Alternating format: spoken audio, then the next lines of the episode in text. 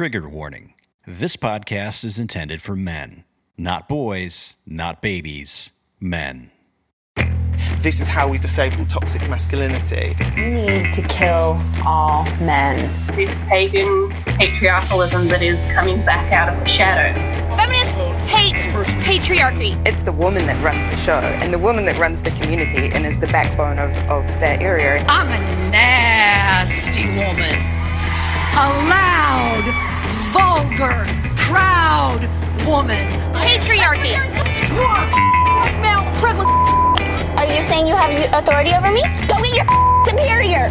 I personally can't see why egalitarianism would be a bad thing. The assumption that wives should make babies instead of money is part of the patriarchy.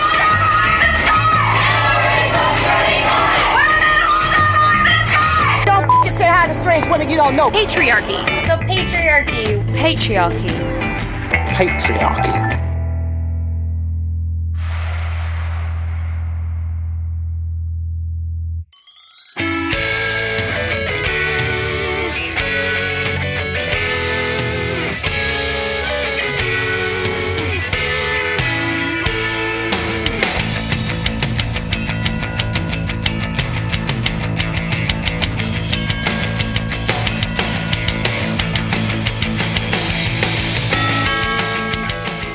Unto us a child is born, unto us a son is given, and the government will be upon his shoulder. And his name will be called Wonderful, Counselor, Mighty God, Everlasting Father, Prince of Peace. Of the increase of his government and peace there will be no end. Upon the throne of David and over his kingdom, to order it and establish it with judgment and justice from that time forward, even forever. The zeal of the Lord of hosts will perform this. And that is Isaiah chapter 9, verses 6 to 7. You are on the Fight Laugh Feast Network, and you are listening to the Patriarchy. My name is Tony DePani, and I am joined by my co host, Pastor Joseph Randall Spurgeon. Woman, get back in here and make me a sandwich. Joseph, what kind of sandwich are you eating today? Well, I'm kind of eating the leftovers here of this turkey sandwich. I mean, this was a really great sandwich. It was on French bread, hmm. turkey, a little bit of cranberry sauce on it, and some dressing. Getting ready for the, the Christmas holiday. I mean, it was really, really, really good, except for I kind of got kicked out of the place where I was trying to eat it. What'd you do? No, I, I was just in the dining room and I was watching some guys play chess. In the dining room? Yeah, I mean, it was like a, a yeah. I don't know why. A couple of my buddies decided to set up in this dining room and play chess, and um, the manager came over and told us that the the office people asked us to move move away, and so we asked why, and he said it's because they can't stand chestnuts boasting in an open foyer. Oh, man. You know, I kind of thought you were joking there um, when you told me that it was your friends because, you know, I didn't believe that part. But nice. so that was the joke. That was the joke. That was the joke. That was nice. Well, okay. You know Joke's what? You, you. yeah, but you know what I had? You know what I had this week? What did I have? uh, a Corona sandwich. No. no you had. No, no. Huh? You had. I know it. It came back. A muffin. Yes, I had a cheeseburger muffin. For for people that are new time listeners, this goes a ways back, but it's actually a real thing. My wife makes cheeseburger muffins. I know that sounds kind of weird. It's not actually really a muffin. It's it's basically like a oh, what are those called? Um, not a croissant, but like those those flaky roll biscuit things or whatever that you make. And she basically uses that batter and makes it into look like a muffin. And there's like there's uh, hamburger meat inside, and and uh, I actually don't know. I gotta ask her. I actually don't know what sauce is inside. It's almost like it's a. Actually, I don't even know if it really should be called a cheeseburger muffin. I think it should be called like a sloppy Joe muffin, because that's more like what's inside. And then on top, Huh. there's like melted cheese and stuff and whatever. But it is actually in a muffin tin. She makes it, and it looks like a muffin, but it's not like muffin batter. It's it's like more like roll or whatever batter. But anyway, You're, yeah, you're, you're spending a lot of time to describe this to defend because it's yourself. good, man. I mean, it's good. I know it's a, a running joke on this show, but it's good. I, I mean, I my kids love it. I love. It's really It's actually it's it sounds weird, but it is really really good. I know it's not a sandwich, but still, I, I had to say it because I, I literally just ate it tonight for dinner, and I know you always make the joke and ask, but it made its comeback, and I'm glad, and I like it, and I don't care what you say. So there. Okay. Well, since this is our, our Christmas episode, uh, you found a wonderful little gem, a wonderful little nugget of Christmas joy uh, for our for our reoccurring, long time everybody's favorite segment. Feminism ruins everything. So here we go, folks. Brace yourself. Oh, sexism, oh, sexism, life forms are so wide ranging. Oh, sexism, oh, sexism, from catcalls to slut shaming. A lot of it's insidious, but nonetheless still takes a piss. Oh, sexism, oh, sexism, please spare me your mansplaining.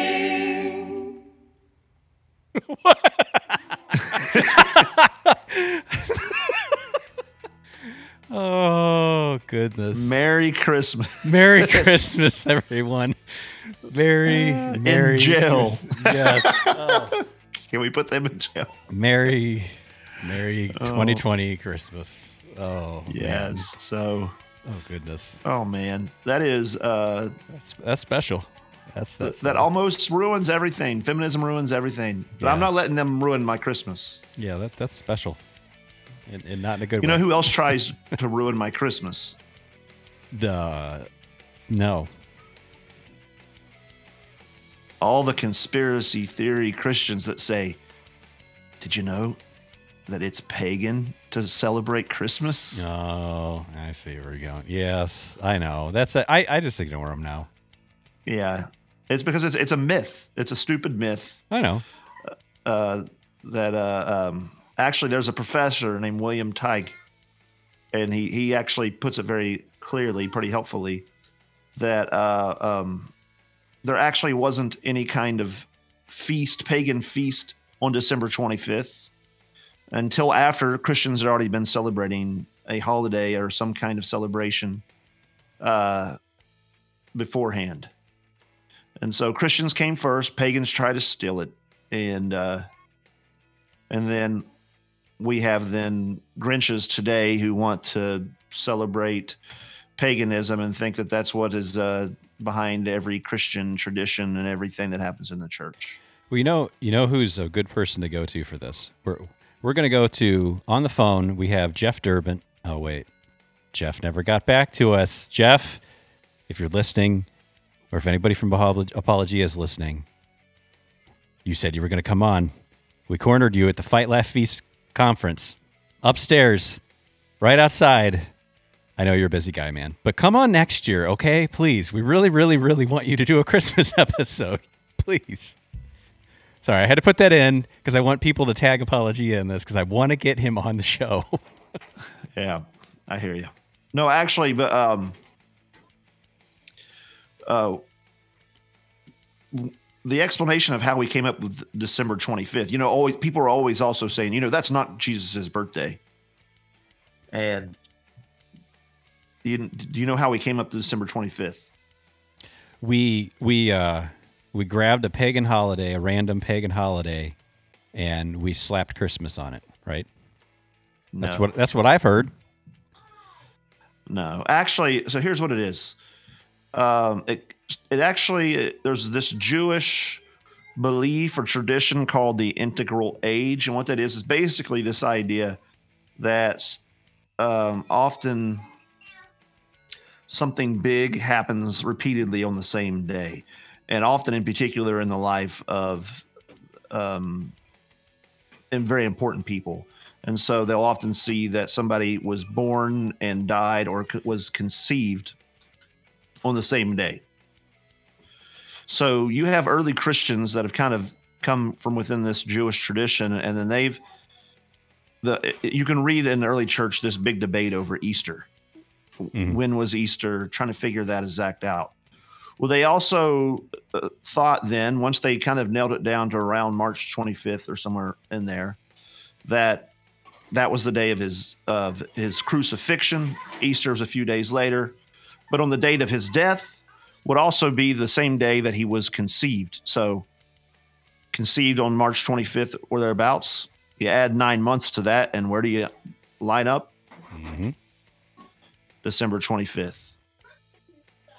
Um, we actually see that uh, if you go back in church history, you'll see that they celebrated um, that March 25th time as Christmas actually pretty early on because they were celebrating his conception.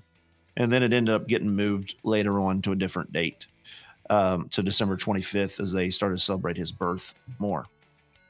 But uh, the idea that pagans have taken, we took this all from pagans, is this, it's this conspiracy theory and I think it's like this bad, uh, I don't know, bad vibe that a lot of modern American Christians have, where we mistrust and hate anything that arises from church history, and so we like we're always suspe- suspecting that behind every good thing that we have is some kind of evil, nefarious plot. And I think Christians should be done with that. I do too. I think there's enough evil and bad in the world that uh, we don't have to go looking under every rock uh, to go find it. yeah, and you know, um, we've spent a lot of time. We've done a lot of episodes on. We've done an episode on holidays, and we gave a good defense of that. And I don't need to do that here, but I do think that uh, um, Christians just need to be willing to embrace traditions from the church history not in a salvific way, not tradition with a capital T. You know, uh, Roman C- Catholicism has tradition with a capital T, in which they have two different types of revelation from God. Mm-hmm. So they believe, well, actually, three types. So, along with Orthodox Protestants, we believe that God has given us natural revelation in creation. We also agree he's given us special revelation. It's where the Roman Catholics then say special revelation includes scripture and then this capital T tradition, this idea of word of mouth teaching that came from the apostles that's a different source of revelation than scripture. And therefore you can with you can draw doctrines such as the doctrine of Mary from this capital T tradition without ever there needing to be anything in the Bible about it. But lowercase t tradition, which is basically the idea as as the church sits under scripture and it learns to interpret scripture and it, it applies it, it's developing things that happen over time. And um, some of them good, some of them bad. If they ever get away from scripture, we feel free to disregard them. We don't have to completely disregard them. And in fact, tradition is uh, what would you say? Um, you can't you can't ever get away from it. It it always is going to happen. If we started with a complete clean slate right now in our churches with nothing, just trying to like figure out we're going to start with just the Bible and pay no attention to anything that's ever come before us. Within a couple weeks, we would already have developed tradition. Mm-hmm. yeah. In fact, that's what the Restoration Church's movement did in the 1800s. The churches of Christ and all those. They, they, they thought they were going back and bypassing all the church history. And all they end up doing is creating their own traditions uh, apart from the actual history of the church and God's work through the church. And so uh, I don't think we have to disregard traditions. In fact, I think we should probably establish some of our own, especially in our homes. Mm-hmm. And so Agreed. I would suggest maybe after our interview here, which we're going to be discussing with Marcus Pittman as we joked about Jeff Durbin. so we'll, we'll get a, another apologia kind of guy. Uh, he, he to come he, on. He's he's not there anymore. He left. He moved. Remember? Yeah, he did, didn't he? He did. Yeah. So probably because Jeff would not come on here to do Christmas show. Yeah, that's probably right. Yeah. Although we did we did have Luke we did have Luke on. So that was that Yeah, was last did. main episode. So we, we got we got one of them. We just gotta we gotta. It's like our collection. It's like Pokemon. You got to catch them all, or whatever the heck the thing is. I don't know. I was never into that. But so Apologiamon or something. Got to catch them all. Okay. Yeah, let's uh, let's come back after we talk with him, and let's just talk about some of our uh, Christmas traditions of our own that we establish in our home.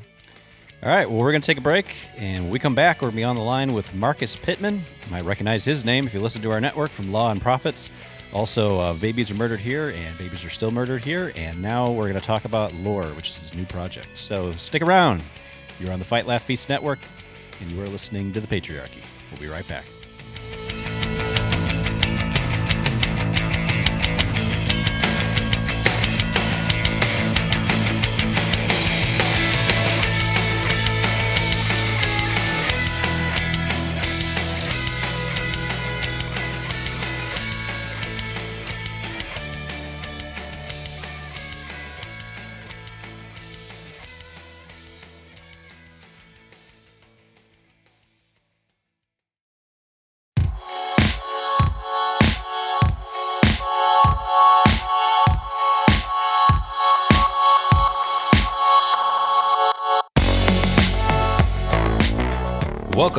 Build a Dumpster Fire, a show about building social capital, only on the Lean Left Punch Right network.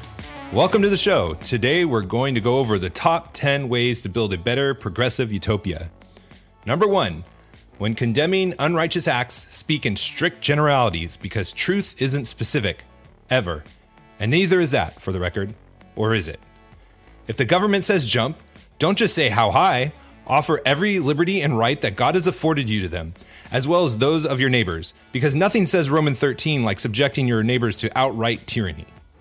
Number three, move church to YouTube forever, because as we've already covered, truths like don't forsake the gathering of the saints are more like guidelines than a rule.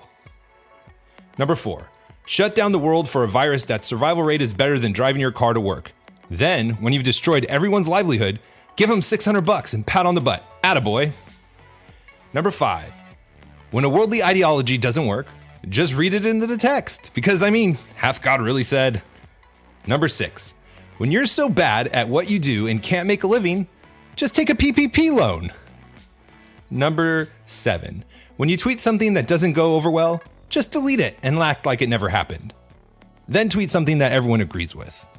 Number eight, if you're scared of what God is calling you to do, don't worry, Beth Moore will do it for you, but always in front of the pulpit, not behind. Number nine, if you want to get paid for doing absolutely nothing helpful whatsoever, the ERLC is always hiring. Number 10, you've been waiting to shoehorn ethnic hatred into your church, but just haven't quite got the eisegesis right? Wait for someone to die, stir in a little Black Lives Matter, and you'll find it goes down smoother than a good scotch, because after all, we both know your church was apostate long before this. That's our list for today, folks. I hope you find this as helpful as the next round of stimulus checks will be to the unemployed. Until next time, we're all in this together.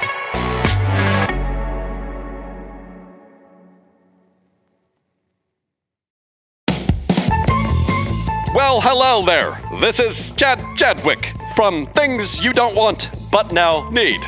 I am here to tell you about our brand new product, introducing the Emperor's Mask.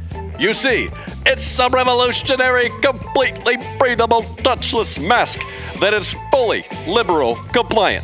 How is this possible, you ask? Well, that's a phenomenal question, and shows me that you're probably not a liberal. You see, much like the Emperor's clothes in that old children's fable, this mask doesn't actually exist. It's made of nothing, comes packaged in nothing, and exactly like real masks, does nothing. This breakthrough non material is extraordinarily cheap to produce, almost like we're not making anything at all. The savings of which we pass directly on to you.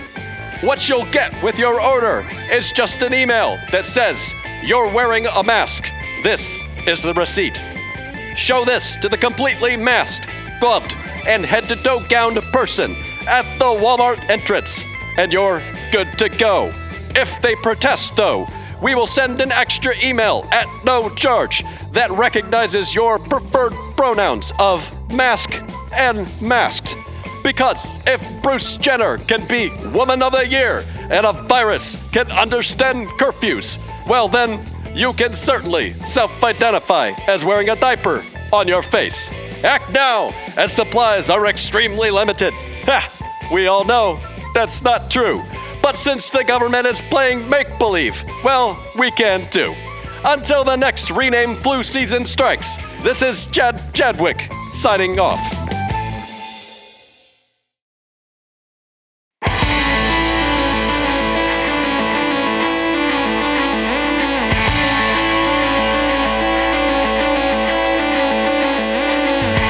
We're on the line with Marcus Pittman. Marcus is the chief creative officer of Loor.tv. He's a filmmaker, showrunner, and producer.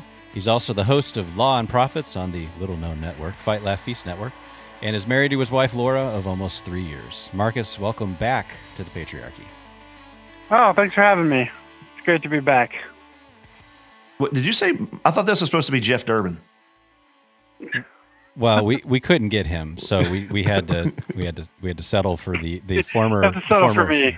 Yeah, the, for, the former Oh. the former uh, media guy for for yeah. No, I'm just kidding. We're, Je- we're glad Jeff to told have you Jeff back told him on. to move, didn't he? Jeff told him he had to get out because he was on that we because Marcus, you were on the patriarchy before. Jeff was like, "We can't have that. You got to move. You got to get out of the church. You got to move out of the state."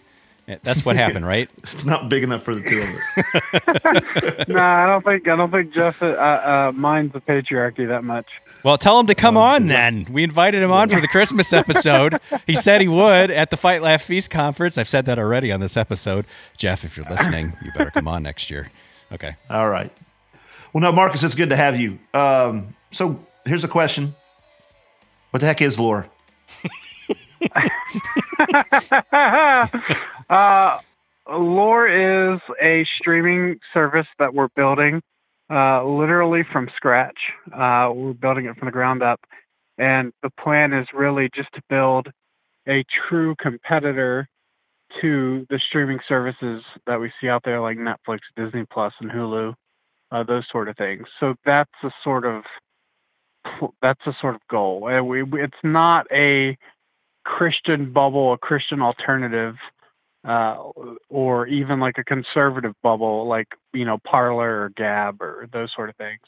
Uh, we, we we think what we're building is uh, a true uh, streaming and film uh, Goliath that we're making, and uh, we think it it's going to rival Netflix and, and the biggest out there, and it's certainly not going to be a place for films like PureFlix. Well, so so like you're gonna you're Pureflix gonna has. you're gonna put out. So that means that you're Did- did definitely you gonna say put out. it's- well, it's gonna be here, like on. Pureflix? No, no, he's not. He's no, not. it's certainly not Oh. going to be like PureFlix. What what he's going okay. to do is he's going to put out um, God's still still still not dead or whatever the sequel is, right? oh yes, just no, no. So what we're gonna do is we're actually gonna create a way.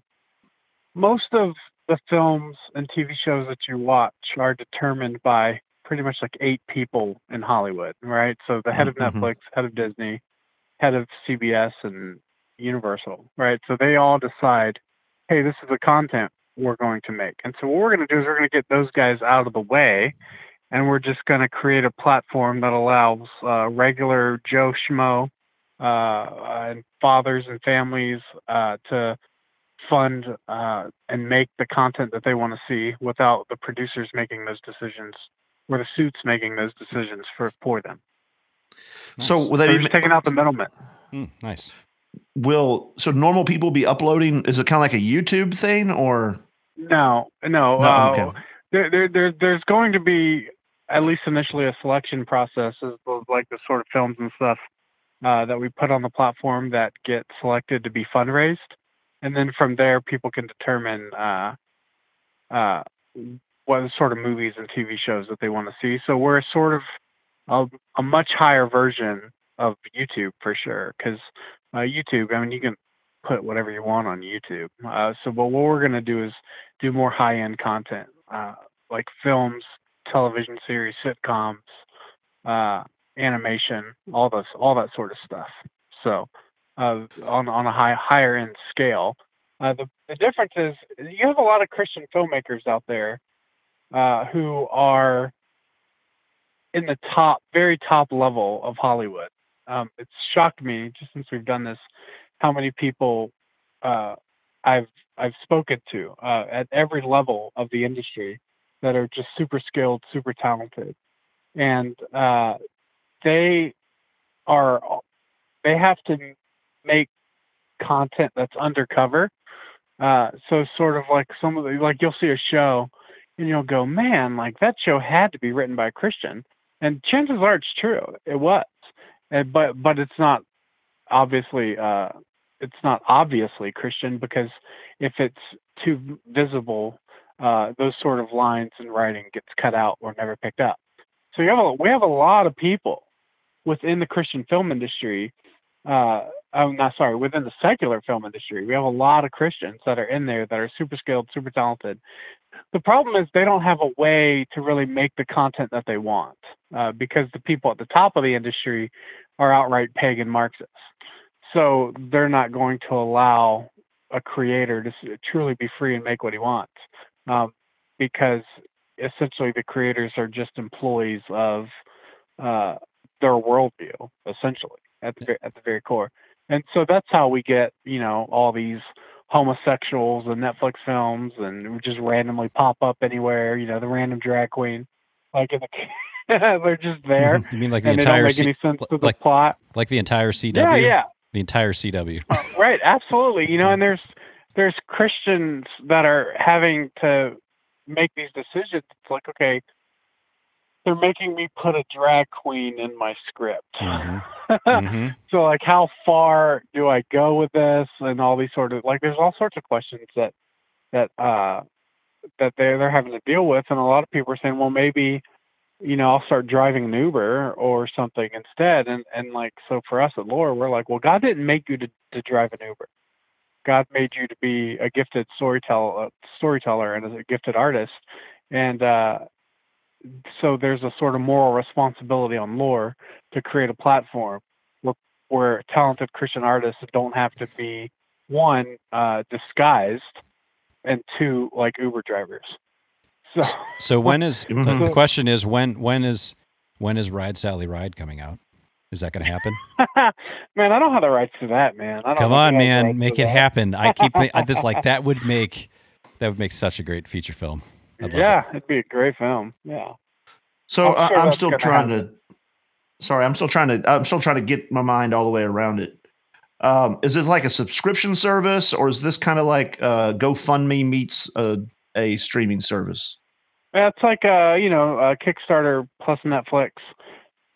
Essentially, essentially that, and then uh, as we reach scale, uh, we have some different uh, uh, options for our fin- finance, our funding model uh, that we're looking into. So it'll probably change over time, but initially, what what you're going to see in the next few months are a bunch of projects that launch in sort of a Kickstarter style fashion.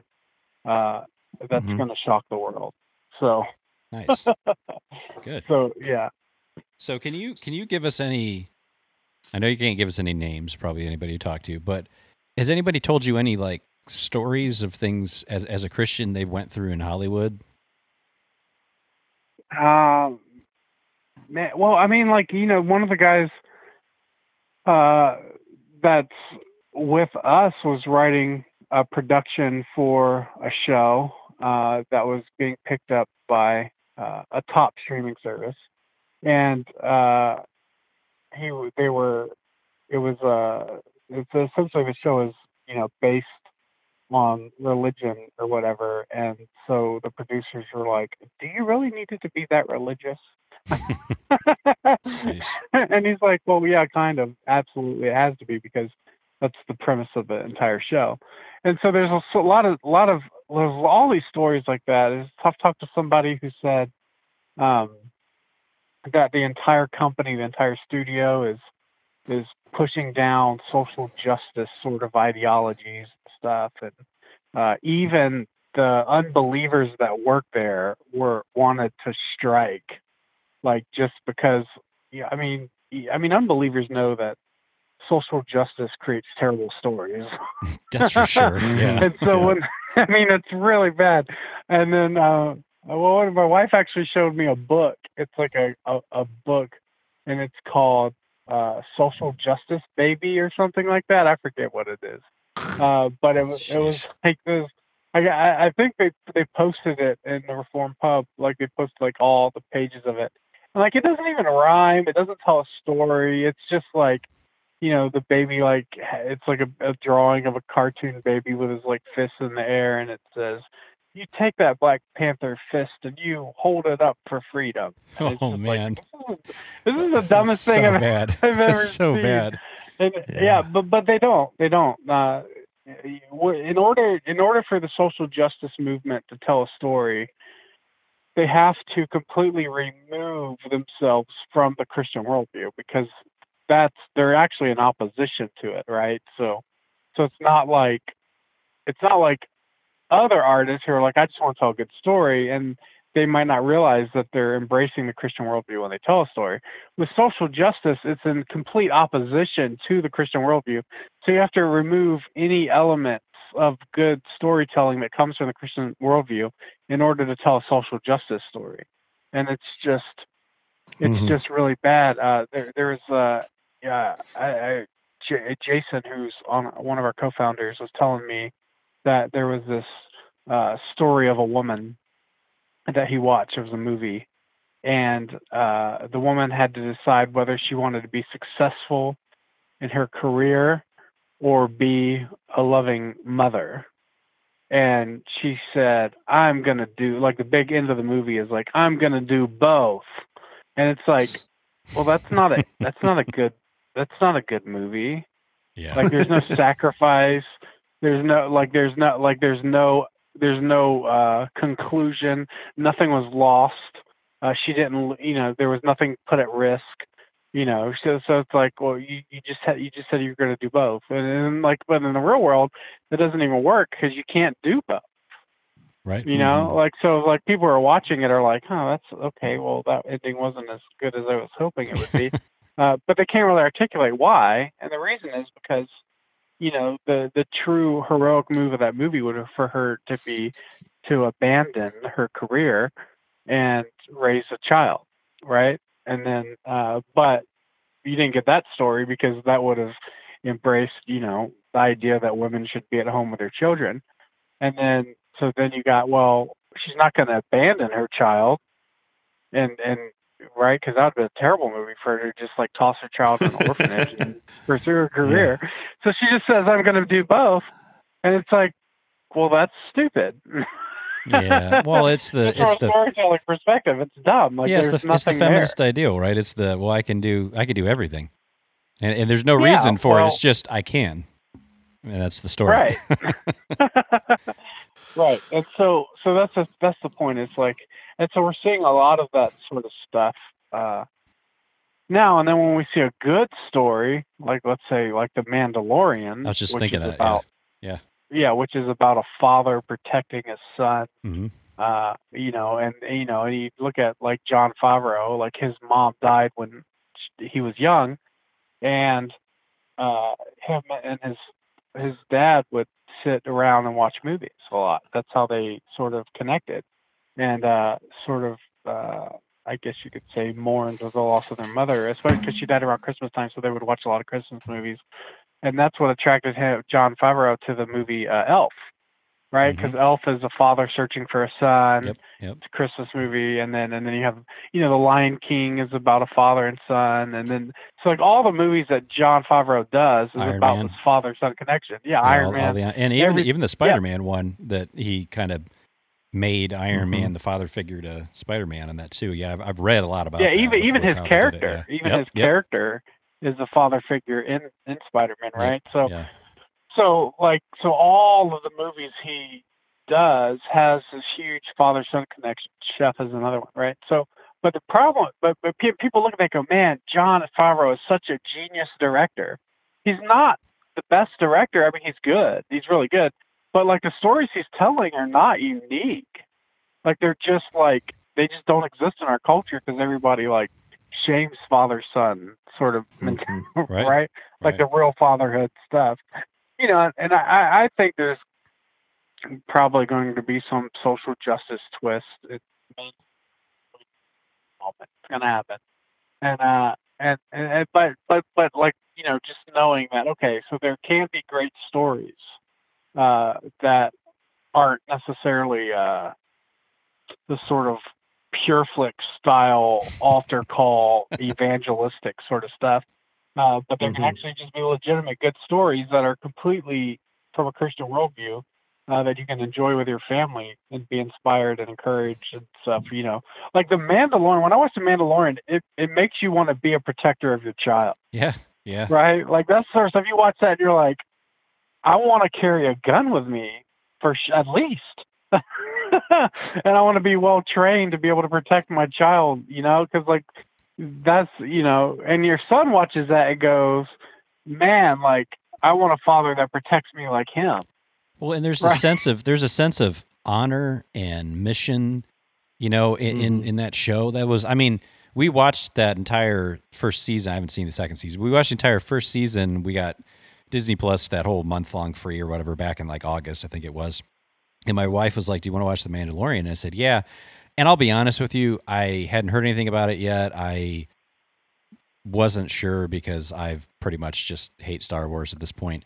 And I we we started watching it and I remember like even after the first episode, we're like, okay, well there's no gay characters, there's no transgender nonsense going on right now. I I'm not really seeing any Yeah. social justice happening. Like this might actually be good. And then yeah, you you go all the way through and it's not perfect or anything and I know they mm-hmm. there's some things in it, you know, here that aren't great, but in in comparison to the last three Star Wars movies, it's night and day in terms of storytelling, in terms of what the general overall message is, and and like you said, it's not groundbreaking. It, it's but it's something we haven't seen for so long that people are eating it up.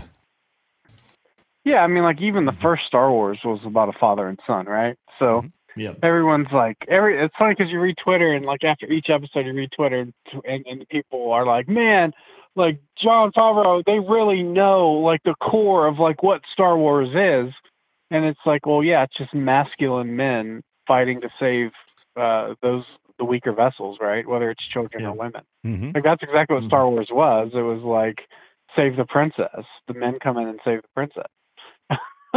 Yeah. Right. So, uh, and there were very masculine male figures in Star Wars, and the same thing you see in The Mandalorian. Like that's what made Star Wars such a huge hit, because like it was something that men could relate to as men, you Mhm. know. And so, and then you have PureFlix, who comes in and they market towards, you know, fifty-year-old uh, housewives uh, who you know who you know so and so they just completely have ignored men altogether. And then uh and then even when they try to make something that appeals to men it's just a copycat rip off of something else. Yeah. right? Like they just came out with like well, i think it was like beckham which is like the the the christian john wick movie they just came out with Oh, are you Like, kidding me? so- I, oh man. yeah no that's absolutely true How do you even get a Christian so- John Wick? What does that look like? well, the funny the funny thing is I haven't seen it, but somebody told me that the reviews for it were talking about how like uh like PureFlix is like abandoning the faith and stuff because I guess it was violent. It was more violent than like the Oh, other wow. PureFlix any other. so it's like they've cornered themselves in a market where they can't even tell manly stories anymore. oh, that's Uh, for so sure. they- yeah, yeah. So so uh, they're they're in danger, and then and then of course they just got bought by Sony, and this is like the same Sony that's pushing Mm-hmm. like LGBT and trans stuff in the video games through like Last of Us and stuff like that. Yeah. So you know it's not going to be long before there's like a gay female pastor in a PureFlix story uh, that we're supposed to relate to. Yeah. So I mean I don't. So, to- here's a question for you. Going to be able to. Go ahead. So, what? How is Loor going to differentiate itself between PureFlix and and this, and maintain like some kind of standard? Uh, is there a statement of faith, or what? How is that going to be carried out? Well, no, there's not going to be a statement of faith. Uh, but the, the the standard is based on what people want to see, and so it's how you build. It's how you build your audience initially at your core your core uh, customer base, right? So so the, and and then and then of course you talk about like, well, what what if there's like some something that's too violent or like there's a cuss word or something, and I don't want my kid to see. Well, the best filter is the father right? The fa- the father is the one who should make programming decisions for their children based on their age and all this other stuff. So so we don't have a we don't have a, a theological sort of orthodoxy. I think that's sort of the problem is everybody's made into these narrow niches of like what entertainment should be or whatever. What, whereas we just take the Chick Fil A model and it's just like, well, we'll just make good chicken sandwiches, and then uh, and then and then that's and then we'll serve. You know, the pagans like it too, the pagans will like it. So I think like any good Christian business caters to everybody just because of the quality of what they make, and then and then the way you build your business is the consumers start to expect that specific quality. Those are the people that are loyal to you as as as customers. And once you start to stray from that, you you lose that sense of loyalty. And I think we saw that with Chick Fil A when Chick Fil A when it came out that Chick Fil A was had hired one of Obama's people to oversee charitable giving, and then they were giving to like a homosexual organization and stuff like Yeah, that. People I were just remember like, "Yeah, I don't care. I don't really care about Chick Fil A as much anymore." Right? But Chick Fil A is also locked in their business in such a way and define their business in such a way that they can't open up on Sundays. People will never take like people like that would be such a huge rebellion to Chick Fil A if they open up on Sundays. So it's really just about how you define your business and and build your core customer base uh, that protects you in a completely true free market system in terms of like you know the stories we can tell versus the stories we can't tell. And so uh, and and so you know you so ask well what if you have a guy comes in and he's got this like crap transgender film. I mean, this is assuming that we're completely open with anybody, but let's say you have a guy comes in with this crap transgender film. Well, if you built your if, if you built your core audience base to such a degree, uh, they're just going to reject it and they're not going to fund it. So it's a part of it's just trusting the free market. Do you guys have veto power in terms of uh, being? Oh, uh, 100%. found- Yeah, of course. Yeah, yeah. Yeah. I was like, it's not gonna be like there's porn on our platform. And you're like, no, there's there's gonna be there's gonna be standards. Wait, so when, so when, so you're saying you that talk about- Polly the transparent, Polly the transparent from our show, he can't have his Yeah. own he can't have his own biography on there. He's gonna be very No, he's gonna be very no will care disappointed. about it. No one will care about it. He's going to be really disappointed, and he's going to be very angry about it. In fact, I don't know. may- Maybe, maybe we should do a segment like that with Polly just ranting about Loor. It could be an advertisement for you. There you go. yeah, yeah. No, I mean, like there there might be some movies about trans people, but like it'll be about like detransitioning, right? Like, Mm-hmm. or there'll be like a mockery or a character joke. So it's gonna be like you know, it's gonna be stuff that you're not gonna get anywhere. So when so, when should we expect anything? Like what what's uh, uh we've seen a few announcements and stuff. What when is the Yeah, it's we Christmas, have a man. Give us something. Yeah, Give us yeah, something you haven't No, told anybody don't- else.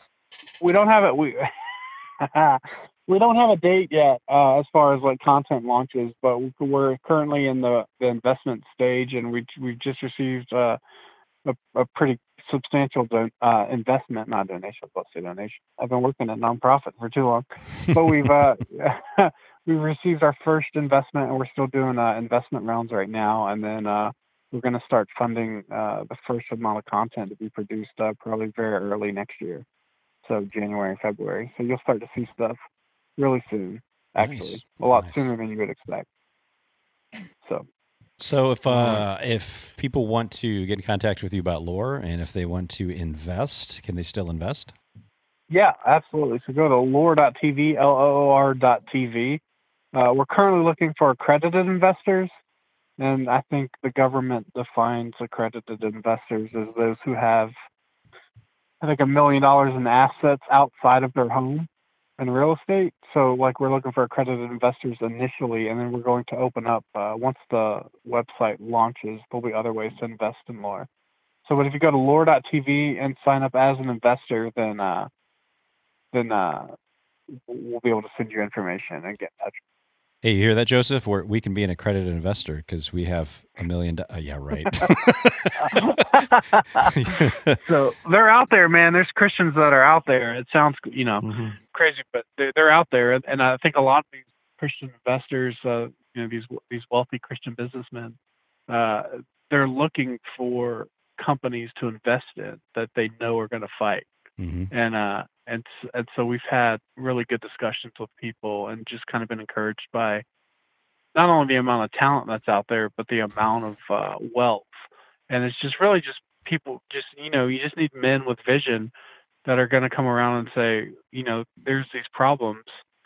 You know, we look around, we say, oh man, like mainstream media, like how are we ever going to conquer mainstream media? Well, somebody's just got to pick up a rock and throw it at the head, you know? hmm Like, so, so that's what we're doing. We're just saying, look, man, let's just do it. Let's just knock the head off. And so that's the plan. Amen, man. Well, hey, you got any you got any final words before we uh, sign off here? No, man, have a Merry Christmas. Yeah, you too, man. You you and missus and uh, how how you guys doing out there? By the way, you, move go okay? Doing good, man. We're getting uh, get you know getting getting settled in in the home and uh and uh just sort of getting used to all the cold weather. It's kind of drastic change Phoenix for there, sure. Phoenix to Moscow, Idaho. So it's snowing every day this week, that sort of thing. So yeah, man. But every, other than that, we're do, we're doing great. It's great. It's a great little town. Uh, I was kicked out of a restaurant. Uh, we're getting used to small town politics because I posted on Facebook. I have I had COVID last week or two weeks ago, and uh, and uh, we went to a restaurant after quarantining. I was already quarantining, uh, and somebody saw or knew me. You know, there's a lot of hostility towards uh, the church we go to out here. And so uh, they knew me and spotted me and I was like, "Are you Marcus Pittman? I read your content online." And I was like, "Yeah, hi, nice to meet you." And then they called the police because I had said I had COVID and I was in a restaurant. And Nice. then, uh, Nice. so, so I just laughed. I was like, "Ah, I'm just, I'm just, I'm just gonna leave." And so, because they were, you know, you don't want to get the restaurant in trouble, Right. um, yeah, because yeah. it's not their fault, and you know, so it's just like, okay, I got it. So, but yeah, so uh, that's the world we live in. That's uh, the, the the commie utopia. Uh, all the liberals want the sort of oppression. You know, it's weird. They want to defund the police, uh, but they also uh, need the police to oppress people at the same time. So it's like, what do you Yeah. do? Well, that's why, yeah, you know, and that's why I think not that not that every year it isn't important to celebrate Christmas, man, but I think that's why this year, especially, I think it's very important for Christians to keep being Christians, keep going to church, and keep celebrating Christmas. Yeah, absolutely, man. Hundred percent. All right, Marcus. Well, thanks for coming on. We appreciate it, and we are excited to see Ride Sally Ride come to theater. No, I'm kidding. I- Actually, that that should happen. Ride Sally Ride should come to theaters. I'm going to push it, man. I'm going to do it. We're going to do it. We're Somebody's gonna make it. Somebody will make yeah, it. I All right. believe it. Yeah. All right, man. All right, man. Merry Christmas to you. All right, bye. That was Marcus Pittman from Loor.tv, and you are listening to The Patriarchy on the Fight Laugh Feast Network. We'll be right back.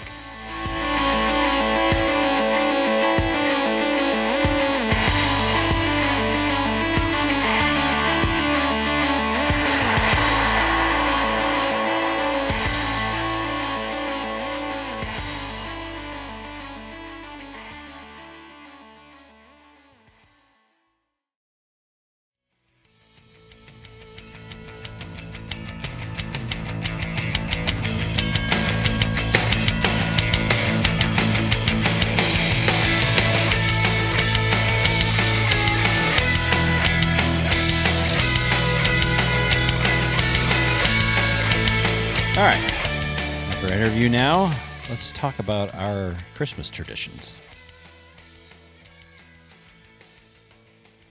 All right. Do you have any?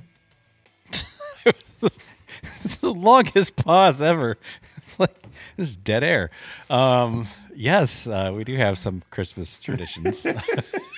That was part of my Christmas traditions. What? Awkward Long- pauses. long awkward, long, pause? awkward pauses. You're very good at it.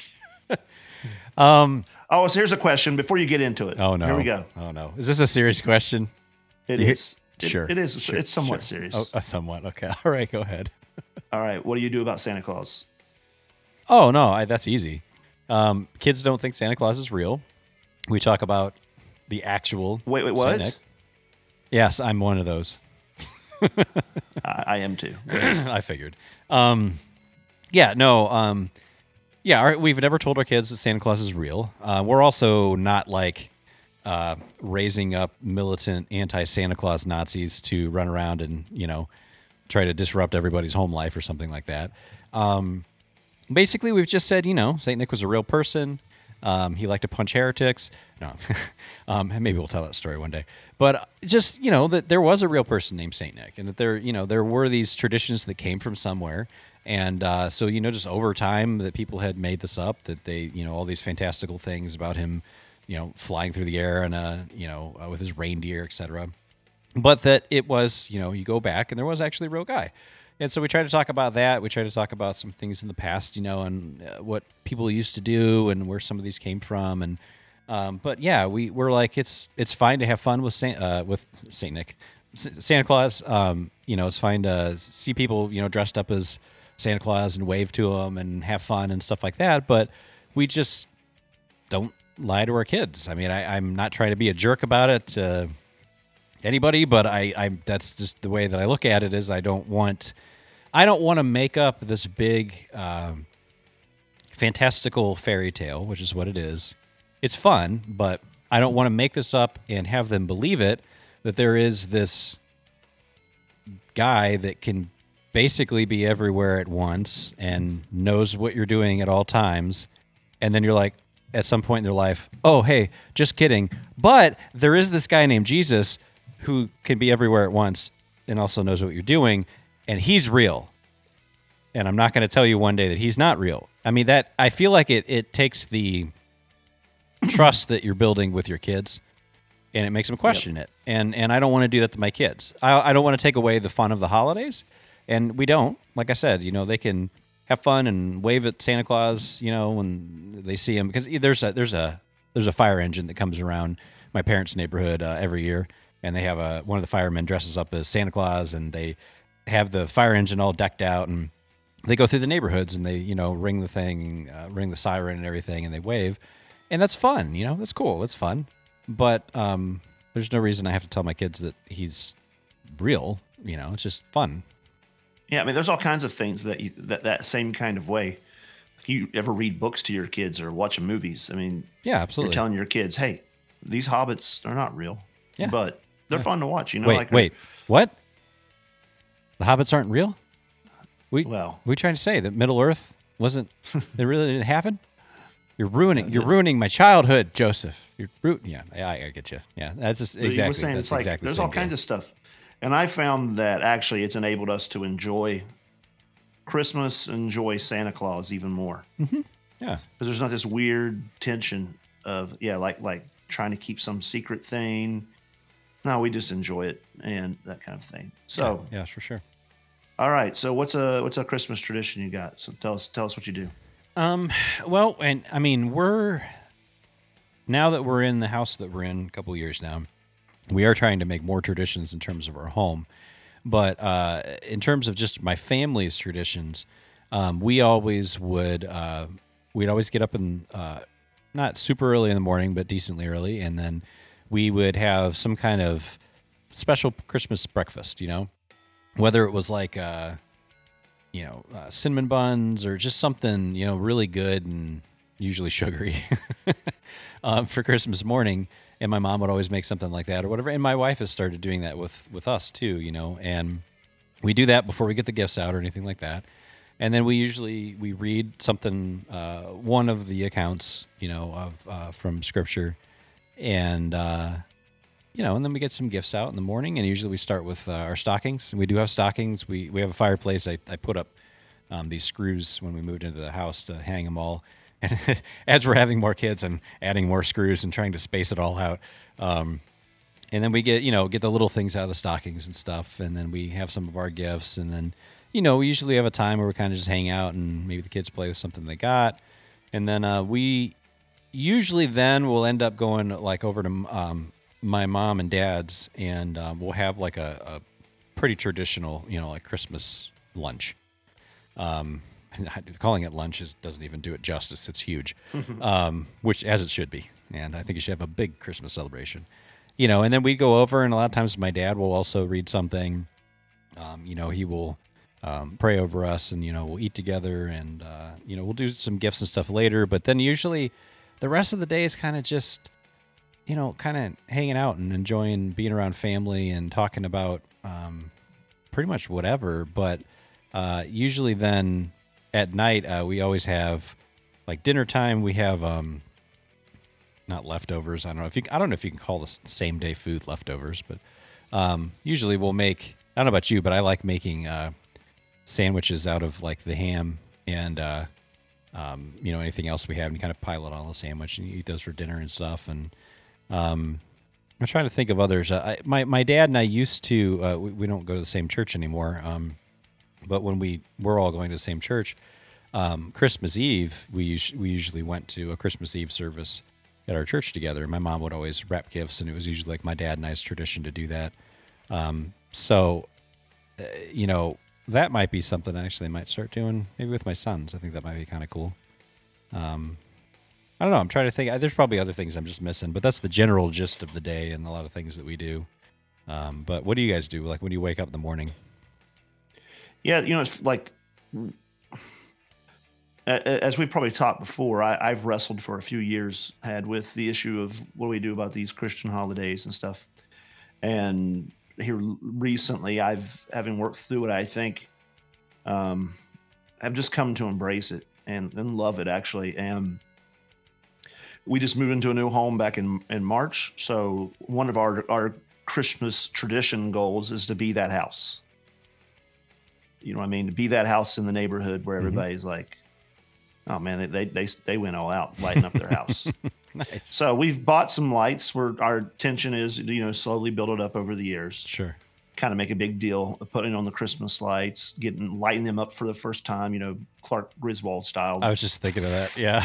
Joy to the world. Yeah, that kind of. And then, um, we've been celebrating Advent since uh, the first Sunday of that. We've been doing an Advent uh, devotional book. I got one from Moscow, uh, Idaho, uh, an author out there, which was it's really good. Hmm. And um, so we've been doing that. We've been drinking hot chocolate like it's going out of style. Mm, that's good. I should do that. Yeah. We've decorated the house. You know, I grew up and my we would go to my grandmother's house quite often, and both her house and my house growing up during the Christmas time was always so warm. Yeah. Not like warm temperature. I know what you just mean. like warm and like cozy. Yep. Like Yep. it and because of all the Christmas decorations and everything, it just felt that's what we wanted to be an inviting place, warm, co- uh, the smells and everything to be a uh, just something that as kids grow older, they remember. And we want it all to be kind of a teaching time towards teaching about Christ and why we celebrate. So we're always talking about why we celebrating. You know, uh, one of the things that we've been doing with our church for a few years is going Christmas caroling. This year we have really ramped it up. So before we've gone like one time a year. Okay. This year we're going four different times. We've already gone twice to two Nice. different places. nice. Uh, we went outside like a uh, a rehabilitation shelter, like a, a drug rehabilitation shelter, and Christmas caroled there, and they loved it. And then we went to a place where there's a lot of Christmas lights. People were walking around with masks on. We're standing there singing and and that kind of thing. So we got two more times. We're going to be going through the neighborhoods and and and just uh, really Christmas caroling it. And then finally, you know, Christmas morning we are up in the morning. One of the things we do is we always put a trail of candy from their bedroom door to the tree. So we take them all into one bedroom, and while they're in there getting dressed and stuff, um, I make the, candy trail, and they get little baskets. And then we, while then we go back in the, before we let them get out of the bedroom. We we sing a Christmas carol. We usually sing Happy Birthday to Jesus, Nice, and yeah. we we uh, tell the Christmas story, read some Bible. Oftentimes, we'll call my brother who was born on Christmas and wish him happy birthday. And then we head open up the door, and kids go running, trying to get all the candy, and then to the Christmas tree and un, un, undo our wrappings, and and then uh, have Christmas music playing, and then have half the day spent trying to put together Christmas toys and playing pla Yeah. playing with them, and then uh, nice food and fellowship. A lot of times we'll, if we can, we'll go to my parents' house. So, um, you know, sometime around Christmas, not always on Christmas because it's in West Virginia. But Yeah. I waiting- think. Oh, go ahead. Sorry. No, what were you about to say? Well, it, it made me think of one other thing when I was growing up. Uh, it just had I just haven't thought of it for a while because she's been gone for so long. But one of my uh, grandmothers, I mean, I guess I could talk about both, but one of my grandmothers, my my dad's uh, mother, uh, who I used I always referred to her as Nana when I was growing up, and my other Mhm. grandma was Grandma. And when I was very little, if you mistakenly got that wrong, I would correct you. Um, so I've been told. so everybody was like, "Is that your grandma?" And I was like, "It's my nana. She's my nana." And um, but Nana lived with us uh, growing up, um, and I remember. So we had basically what we had done growing up. This was always the joke: is that Nana lived in the garage because Nana actually did live in the garage. But what we did is we basically just walled off everything inside of it and made an entire apartment inside the garage and in the back, which was like supposed to be like a uh, washroom area and stuff. And that ended up being her kitchen. And um, so it's like a pretty nice size. And um, but the joke always was, uh, you know, that ah, my nana lives in the garage, but she would make cookies like crazy, beginning in like December. And and I mean I, that. Anytime you go over Nana's, all you would smell is just cookies. I mean, just all sorts of cookies. And I remember that was like her big thing is she loved to bake cookies for Christmas, especially. And she'd make all sorts of cookies. There were just I, probably every kind of cookie you could imagine. My nana would make those cookies, and she'd get these big Christmas tins from the store, and she'd you know put the papers in them and put all the cookies in, and she'd have. I mean, she'd have these things stacked everywhere, and she'd be giving them to everybody. And she always gave me my own little cookie tin with all my favorites in it. And she had this little thing on the wall, and it was like a little Christmas countdown um, thing, and it had a little Christmas tree, and it had like little. Uh, it looked like windows, you know, but the the in the window was like a little pocket, and you'd every day I'd come over and I'd move it until you got to Christmas morning, and my nana was a very early riser, like very very early, and so as a child, as I'm sure as fathers now. we can attest our kids bounce out of bed or at least mine do very early especially on christmas day and i would but my dad would always like you got to go back to sleep until 8 o'clock or, or don't wake me up until 8 o'clock. And like 8 o'clock was so far away for me you know when i was like up at 6 a.m and just bouncing out of bed and like i, I want to go downstairs. So my nana would always tell me that i could just come over and hang out with her. And uh, man i miss that. That was that was one of my favorite parts I think of Christmas Day was going downstairs bright and early, going over to my nana's, and she'd be up, and she'd still be baking cookies, and uh, she'd always give me a cookie or two in the morning, and I'd sit down, and you know when she was done, we'd sit. She always had this one rocking chair that she loved, and uh, I'd sit there with her, and uh, we'd just talk and talk and talk and talk, and she, I, I miss her. She, she's been gone for quite a few years now, but uh, I remember that a lot. That was that was cool. That was fun.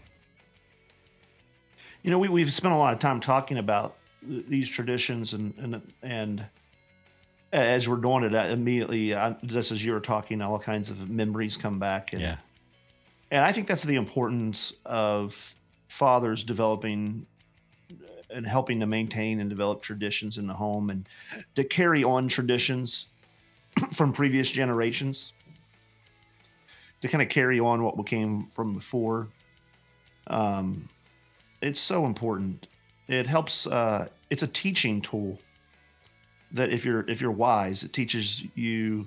You can use it to teach about Christ, the gospel, about family, loving each other, caring for each other, each other, about joy from what Christ has done, about celebration, which is within the Christian faith. Um, you know, a Christian faith is a faith that has both times of fasting and feasting. And Christmas traditions teach us all about these things. And and I think it's so important. If I would encourage our fathers and husbands listening to this carry on traditions from your childhood. Even ones that you may have thought were cheesy. Because i could always remember there was always some cheesy tradition thing that like i got forced to do. Like for us at thanksgiving it was to sing this song and the song was kind of cheesy. But now looking back upon it i'm thankful. And so we continue it. And my children grown too. And one day they will look back upon it. And um I think this is so important in so many ways. I it's one of the reasons I think our culture has fallen apart is we don't have a shared tradition. We don't have a shared heritage culture. And we rebel and hate our fathers and what came from before us so much. And so, yeah, carry this on, man. This should be the Christmas gift that you, as as a um, not Clark Griswold. What's the other guy? Uh, Uncle Eddie says it's the gift that keeps on giving.